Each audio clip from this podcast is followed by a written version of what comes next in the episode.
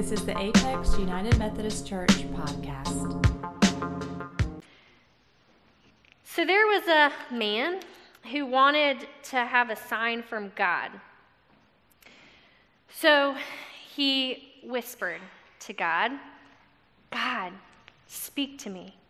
And in that moment, a bird sang a beautiful song in the trees, but he didn't notice it. And he got frustrated, and he said, "God, speak to me." And then thunder rolled through the sky, but the man didn't listen to it. And then the man looked around and tried a different tact. He said, "God, let me see you." And a star shone brightly in the sky, but the man didn't notice it. So he was getting more and more frustrated, and he yelled, "God, show me a miracle." And in that moment, a baby was born, but he was unaware of it. And finally, the man cried out in despair, "God, touch me. Let me know you're here." So God reached down and touched the man on the shoulder, but he brushed the butterfly away and walked on. "Speak to me. Show me a miracle. Let me know that you're with me." These are pleas that we have all made to God at one time or another.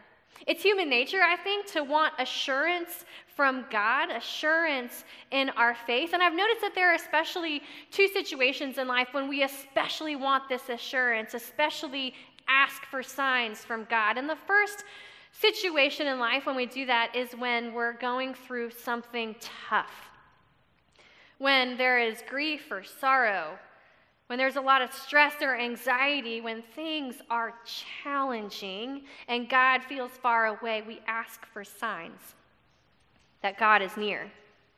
And the second time that we often ask for signs from God is when we are sensing a calling. When we are sensing a call to do or be something that we haven't done before, maybe it's to step into leadership or into ministry or into a new role, and it's in those moments of uncertainty that we say, "God, speak to me. Let me know that you're here." Today we're continuing a sermon series on the book of Judges, and Judges is the story of ancient Israel as they are settling down into their promised land. You see, Moses delivered them from slavery in Egypt. Joshua led them into the promised land, and the dream was that once they settled in their land, they would live in peace and harmony, and God would be their king. They didn't need a leader because God was their leader. The story of Judges tells us a story of how that didn't always work because the Israelites, as people do, kept turning their back on God. You've seen this cycle, this image of the Judges circle every week. And what happens is that as Israel turns to God, as they find their life and they trust in God, there is a period of peace and harmony when God is their king. But then something happens and Israel disobeys. They rebel against God, which means they often will worship other gods. They will turn their back on God or look for help in other nations' gods. And their disobedience breeds consequences, and oftentimes those consequences are oppression from another country. And so the Israelites are living in oppression suddenly, and they remember those days of peace, and they cry out to God for help. And God sends them a deliverer, a judge. He's not a king, he's a judge who will deliver the Israelites from their oppression, which leads them back into a season of peace, and the cycle continues on and on. So today, we are going to talk about Gideon. And his story is unique among the other stories in Judges because we meet Gideon before he is called to be a judge. We get to see his progression from a young man into a judge. We get to witness his call story. And if you remember what I said about when we usually ask for signs, one is when life is really tough and circumstances are hard, and the second is when we're called into leadership. This is where we find Gideon. Both of those circumstances are very true in his life. So let me tell you a little bit of backstory of what Gideon is going through when we meet him. So last week and the week before, we talked about Deborah. After Deborah was a judge, there was peace for 40 years. So when the children who were just babes, when Deborah was a judge, when they grew up in the season of peace, but as they became adults, they did not heed the wisdom of their elders. They turned to other gods, particularly Baal. They began to worship Baal and erect altars in Baal's honor. And their disobedience had the consequence of oppression, and suddenly the Midianites, who were their neighbors and their enemies, the ones who worshipped Baal, they began to oppress God's people. And it was pretty brutal what they did. They were effectively trying to starve the Israelites to death. So they would wait until the Israelites would plant their farmlands. They would fatten up their donkeys and their cattle and their sheep. And right when things were about to all start to yield a harvest, the Midianites would invade. They would invade like a roaring tornado, and they would tear up the fields so that everything was planted was suddenly lost. They would slaughter all of the sheep and the oxen and the donkeys so that the Israelites were left with nothing to sustain themselves. Times were very tough. This is when we meet Gideon, when he's living through this disaster of Midian, trying to starve him and his family and his people. And we meet Gideon on his dad's farm. And Gideon is secretly trying to process wheat. And he's secretly doing it because he is at the wine press. But he's not making wine. He is processing the wheat so that his family can eat. He is putting his life in danger to feed his own. And there, while Gideon is working in secret, an angel of the Lord appears before him. And the angel says, "The Lord is with you, mighty warrior." And we quickly learn that Gideon has an attitude, because he says, "Oh, yeah? If God is with us, then why is all this happening to us? Why am I having to process wheat in secret? If God is with us, then what about all those wonderful deeds that he did for our elders? God is not with us. God has cast us off." Now, these are really bold words for a young man to say to the angel of the Lord. I don't personally recommend it, but it went well for Gideon because the angel saw his heart. The angel saw that he was asking those deep questions of faith, those questions that we often ask when we are living through troubling times. Why? Why, God? Why is this happening? I thought you were trustworthy. I thought you would keep me. Why is this happening? And where are you? I call these moments faith-shaking moments in our lives, when there's a dissonance between what we believe in our hearts, what we know about God in our faith, and what we see as reality in our daily lives. We know that God is trustworthy, and yet we don't see direct evidence right in front of us. That's a faith-shaking moment.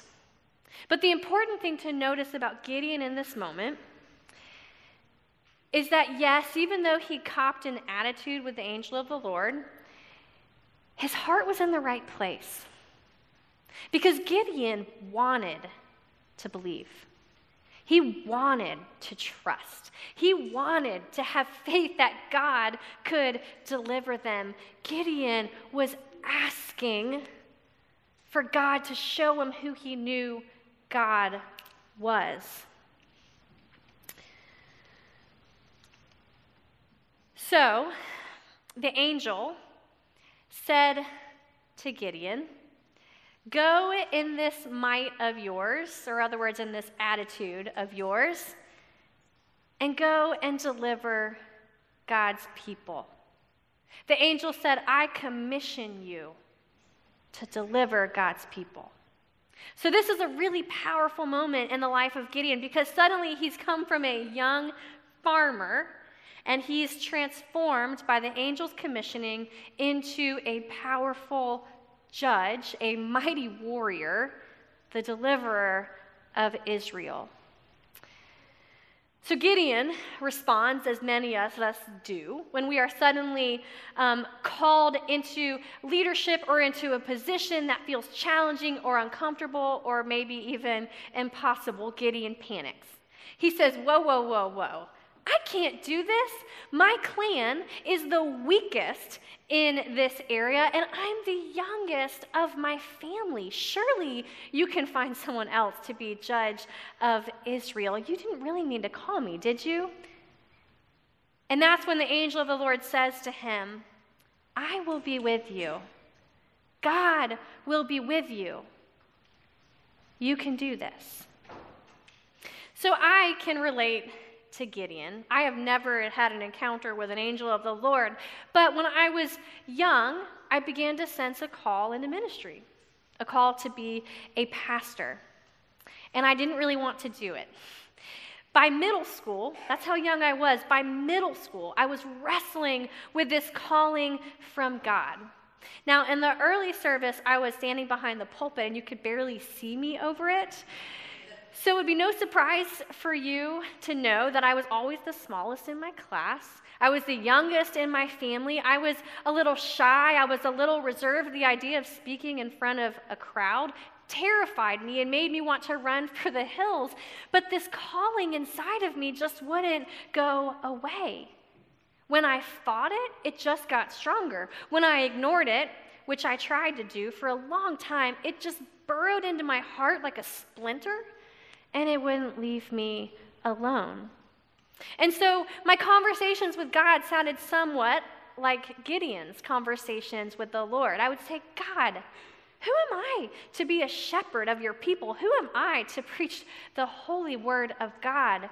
Surely you can find someone braver or more eloquent or taller or stronger or more spiritual than I am.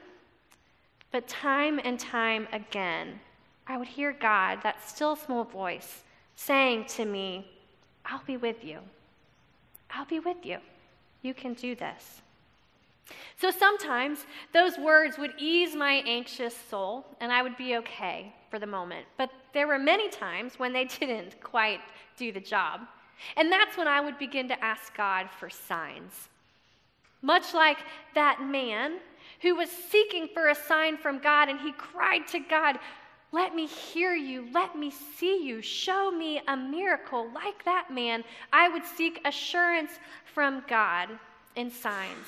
So in the quiet of my heart, I would whisper, God, show me if this calling is really from you. And God would. He would give me signs. They were small affirmations. Someone would ask me to lead a Bible study, or they would share how I've helped them grow in their faith, or they would seek me out for spiritual guidance. And with these little affirmations building up over the years, it was like that bird song in the trees, or the thunder rolling in the sky. It was those signs from God that I needed, and I felt them deep in my heart. I knew that they were messages from God, and it was enough over time to help me keep moving towards the path of ministry. Now, this is how it went for Gideon, too. So after the angel commissioned him and said, go and deliver God's people, and he said, I'm not sure I can do this, he asked the angel for a sign that this calling was really from God. And the angel gave him one, and it was enough. It was enough for Gideon to accept this calling and become a judge after being just a young farmer. And that's when his life got really, really interesting. Because here's the important thing to know about asking for signs from God. Whenever you ask for a sign, what you are doing is asking God to grow your faith. You are asking God to help you trust him. And so, when you ask God for a sign, you can expect God to give you one, but then you can expect God to help you grow in your faith. You can expect God to then ask you to take a leap of faith and trust him. Whenever we test God's faithfulness, God will often then turn around and test our faithfulness. Our testing of God's faithfulness often turns into God's testing of our faithfulness. And that's what happened with Gideon. So he asked the angel for a sign, and he got one, and then God asked Gideon to take a leap of faith. Here's what happened. The angel asked Gideon, once he accepted his calling, to then go and destroy his family's altar to Baal. Now, this would inevitably invite war with the Midianites who were oppressing them. But Gideon, who was emboldened by the sign he received from God, obeyed. In the dark of the night, he tore down that altar and effectively began a war with Midian. But this assurance of the sign, this emboldened spirit that he had from that sign, didn't last forever. So we find Gideon standing on the eve of battle, and he's overlooking this valley filled with thousands and thousands of soldiers, more than he can count, and he starts to wonder if he's crazy. He starts to wonder if this is really from God, because that army out there have been trained as warriors. They have been well fed. There are more of them that he knows what to do with, and behind him, his army has been malnourished for years, and they are not nearly as trained. And so Gideon needs extra assurance. He needs a sign from God that he is doing what God wanted him to do. And most importantly, he needs a sign from God that God will do what God said he'd do, that God would deliver his people. So we're going to read now from Judges chapter 6, beginning at verse 36. And this is the story of the conversation that Gideon has with God on the eve of battle. Then Gideon said to God, "In order to see whether you will deliver Israel by my hand, as you have said, I'm going to lay a fleece of wool on the threshing floor. If there is dew on the fleece alone, and it's dry on all the ground, then I shall know that you will deliver Israel by my hand, as you've said." And it was so. When he rose early next morning and squeezed the fleece, he wrung enough dew from the fleece to fill a bowl with water. Then Gideon said to God, "Do not let your anger burn against me. Let me speak just one more time. Let me please make trial with the fleece just once more. Let it be dry only on the fleece, and on all the ground let there be dew." And God did so that night. It was dry on the fleece only, and on all the ground there was dew. This is the word of God for us, the people of God. So Gideon needs that extra bit of assurance so that he can lead God's people well, so that he can know that he's not leading his people into disaster, but into success. And God wants him to have that assurance, so God gives it to him. But remember what I said about asking for signs. Whenever you ask for a sign, you can expect God to give you one, and then you can expect God to ask you to take a leap of faith. Our testing of God's faithfulness often leads to God's testing of our faithfulness. So here's what God does. He tells Gideon, "I want people to know that it's my power that delivers you, not your army's power. So Gideon, I need you to trust me, because we're about to whittle down your army. So first he tells Gideon, send home any of your soldiers who are afraid. So Gideon stands before his army of 30,000 and he says, anybody who's afraid, go home. There's no shame in it. 20,000 soldiers went home. He had 10,000 people left to fight this war. But God wasn't done testing Gideon's faith. God said, trust me in this, Gideon. We're going to whittle it down a little bit more. I want you to send your men to the stream and tell them to drink. Anybody who drinks like a civilized person and cups water and drinks it out of their hands, they need to go home. Everybody who laps water like a dog needs to stay. So Gideon sends his men down to the river, and they drink as they are comfortable, and only 300 men drank like dogs. So Gideon had an army of 300 men to fight this horde of Midianites in front of him. Gideon asked for a sign, and then God gave him one, and then God said, Gideon, I need you to trust me. I need you to trust me even in this. Now, my experience of becoming a pastor, of accepting this calling from God, had that same pattern. Every time that I asked for a sign from God, God would respond and give me one. But then God would ask me to take a step of faith in response. So I was invited to guest teach a Bible study, and I said, God, help me with this and show me if this is indeed a calling for me. And as I taught the study and was affirmed in it, I heard God saying, now go lead one of your own. I volunteered to be a liturgist in worship, and I said, God, show me how you want me to serve the church. And suddenly I was being asked to coordinate all of the worship volunteers, and I heard God saying, go be a leader in your church. I stumbled into a job as a children's minister, and I said, God, show me how you want me to serve.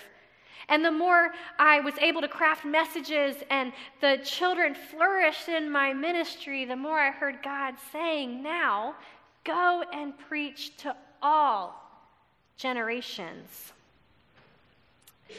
And an interesting thing happened. All of my fears and hesitations and reservations, they didn't go away, but they became less pressing when compared to the calling of God. They became less threatening when compared to my ability to trust in God.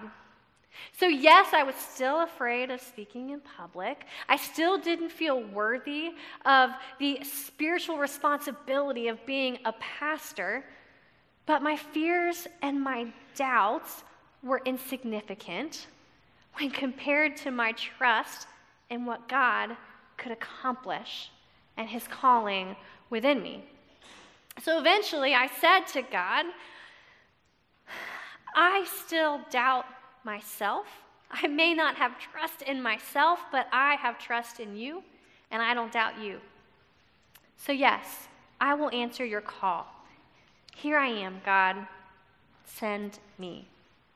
My testing of God's faithfulness led to his testing of my faithfulness. And what happened was that this give and take, this relationship, strengthened me. And it shaped me more and more into someone who loves and trusts God. And it shaped me more and more into the person that God called me to be. This is how it goes with Gideon, too. He's standing there looking at the army before him, surrounded by 300 men who are a ragtag crew. And he weighed his fear and his rationality against God's promise and his ability to trust in God. And Gideon had a choice. He could either trust in God, or he could doubt himself. And all of those signs had helped Gideon learn to trust God more and more. So he said to God, I trust you. With your help, me and this pathetic group of men will deliver Israel from their oppression. And so it happened. And it wasn't just his victories on the battlefield that made Gideon a great leader. In God's eyes, Gideon was a great leader because of his unwavering commitment to trust in God. And it wasn't that Gideon always had unwavering trust in God. It was that Gideon was willing to ask for God to help him trust. Gideon's heart was in the right place because he wanted to trust God. And because his heart was in that place, God honored him and blessed him. So whatever struggles you are facing in your life right now, whatever circumstances are daunting or hard, whatever calling you are sensing God putting on your heart, I urge you to learn from Gideon. Be honest with God. Ask God for signs where you have fear or doubt, and expect God to give you them. Ask God for signs to show you that He is trustworthy and that He is with you. But the key is that your heart is in the right place. The key is that you want to trust God, even in your doubt, even in your fear, even in your uncertainty. The key is that you want to grow in your faith. And expect God to help you do that. Expect God to test you as you test God. Expect God to help you take those leaps of faith. Because what happens, the more and more that we ask God for signs and then take our steps of faith, the more confident in God we become.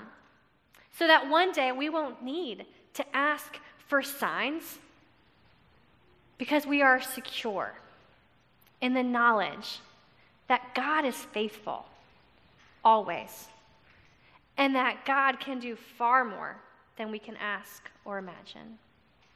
Let us pray. Oh God, you are so faithful to us. When we turn away, your love remains steadfast. When we wander away from you, you go after us. And when we come back to you, you welcome us with open arms. You are with us even when we don't notice you. Your prevenient grace is working in ways that we can't even name yet. And for this, we are grateful. We lift up to you those situations in our lives that are scary or daunting. We lift up to you those callings that we feel stirring in our heart, and we ask for you to help us trust you.